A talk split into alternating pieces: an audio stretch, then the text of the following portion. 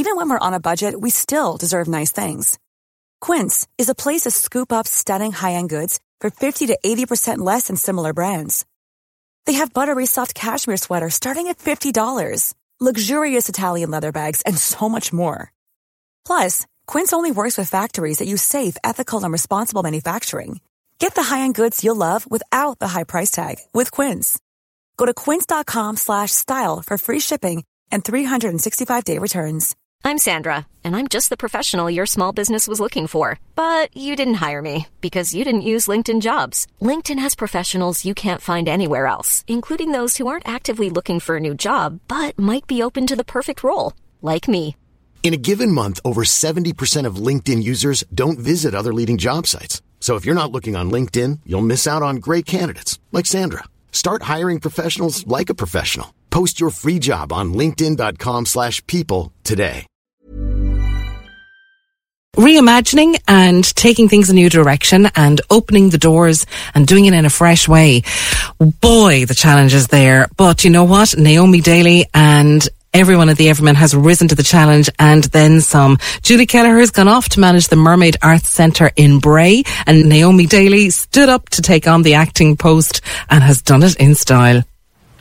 First of all, Naomi, congratulations on the position of acting manager. Thank you so much, Elmarie. It's wonderful to be to have a go at it for a little while, anyway. Isn't it? You know, and acting is one thing that you know we associate the Everyman with, obviously, completely. It is, you know, the home of theatre in the city, and to have it closed, like you brought us in through the stage Yes. today, and you said so many other people get emotional as well when they walk out. I had a kind of a little bit of a thought in my throat Oh. as soon as we walked out, and to just see how it's looking, it's looking fantastic, and there's a load of work going on. Yeah, she's aging well. We took the opportunity of the lockdown to use some of the capital funding that we were awarded over the last couple of years. It's all kind of behind the scenes improvements that we're doing.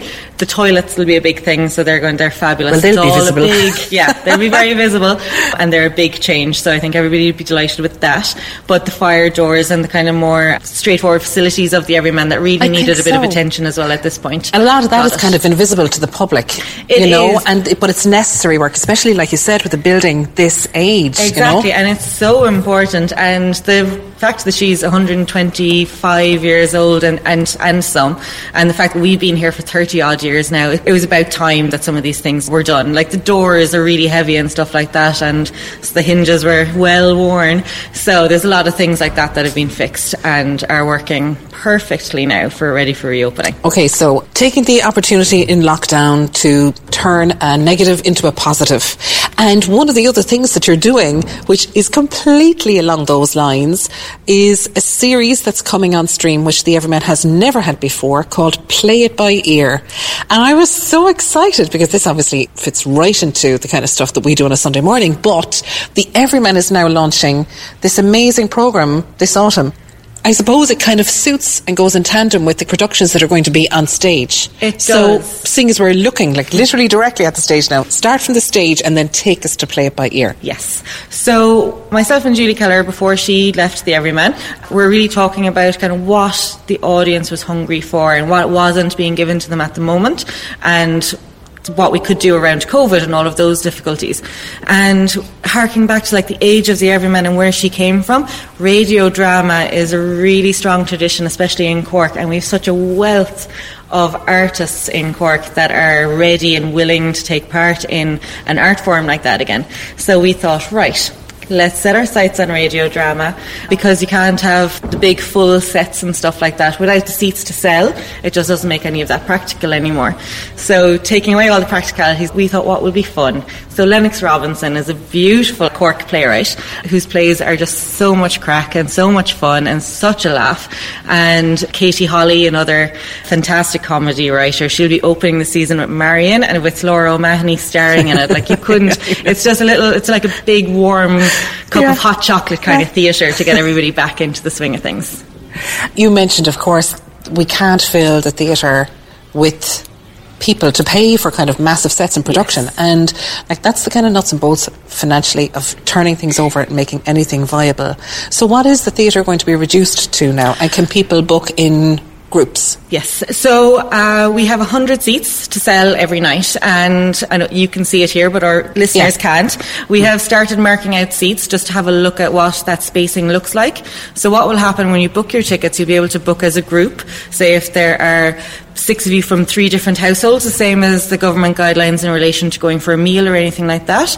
We can facilitate all of that. You can book your, your seats and then closer to the date of the show you'll be assigned your little pocket of seats. So you'll have a little pod for your family groupings and or your friends and so on within the government guidelines and that'll be assigned before the show. So you will be able to sit together but everybody will be very generously spaced out throughout the auditorium. Yeah, these words that are in our vernacular now, pods and bubbles I and know, everything like that. And who knew? Who knew? Exactly. So that's the gang that are going to be here in the theatre. That's what's going to be opening on stage. What else is happening on the stage for the shows? So even once it's happening on the stage, we're going to have a new station at the back of the auditorium for a sound engineer who will be recording each of those readings every day and then be broadcasting online. So we're almost creating a little radio station of our own on our website. Log on to the What's On page on the website and there'll be a little link at the bottom.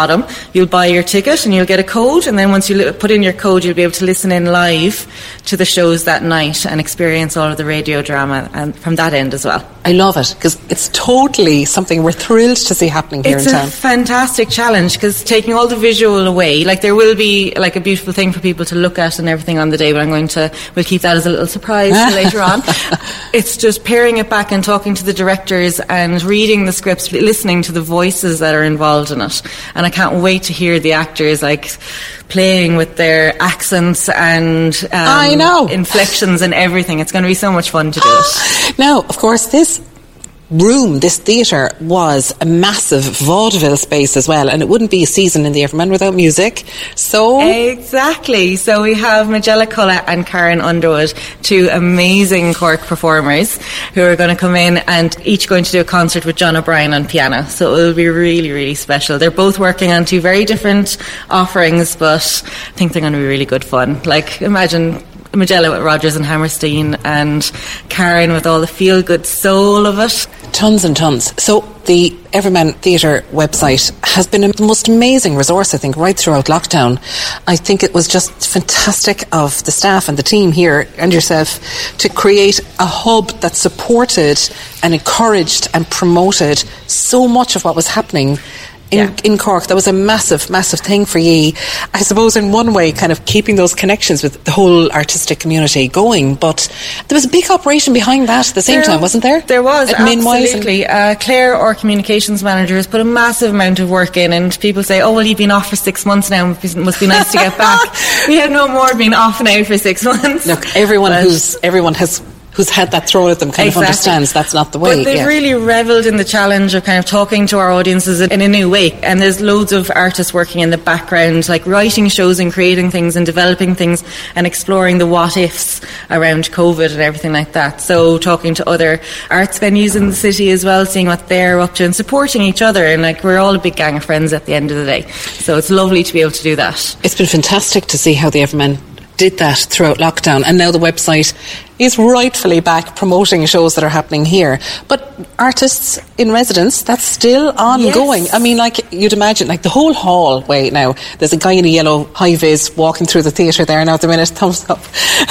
the whole hallway is full of workmen and everyone working away. But the work of theatre has is still been going. on. Yeah. absolutely. We had our theatre artist in residence, Broken Crow, in for a week recently, and it was such a treat to see a piece of theatre live for the first time in Yeah. six months because it had literally been the 12th of March was the last time that I saw anything happen on the stage. So they came in and they had really good, clear plans in relation to how the whole week was going to work, and it was a piece that Ronan Fitzgibbon had been writing for quite a long time. So they had very definite ideas of where they want, what they wanted to explore and what did they wanted to try, and they worked with dancers, four dancers who lived in a pod for the couple of weeks that they were working together. Isn't that just incredible? it's mad the things that you have like where you have to go now with all the organisational aspects but they've got something so special in the works if they ever get to make it in a full scale. It's really really great. What you need to do now, so, is with all the works that are going on, is turn some of the upstairs offices into livable apartments, so that when people can come and kind of quarantine together before they do the rehearsal and it'll be all an in-house, literally, production. My worry is if that happens, the staff will just move in and we'll never get out of the building. well, yeah, that's kind of it. Those heavy doors at the moment to keep you in anyway.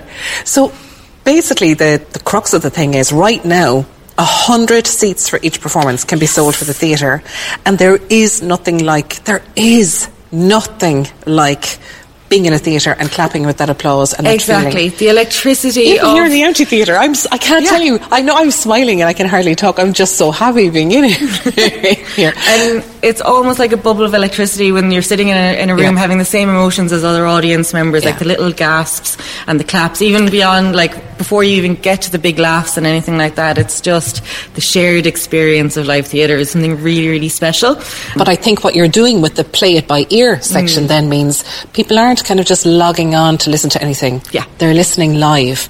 So if they're at home laughing, they're laughing live with everyone else who's here. If they're clapping or saying, oh my God, you know, it's with everyone who's actually here. And we're going to have a microphone over the audience as well, so you will get Oh, that bubble and yes. that feel of the atmosphere as What well. an So really feel idea. like you're here with us. Naomi, fair play to yourself and Sean and everyone involved Ah, thanks so much. in the team here. It is just such a thrill to come in and chat about a season of something it's coming up ahead. So congratulations to everyone. so much. It's very exciting to be able to open the doors again. Like it's the longest period of closure that I think the theatre may ever really have had. So she's sitting here ready and waiting and can't wait to have everybody back in.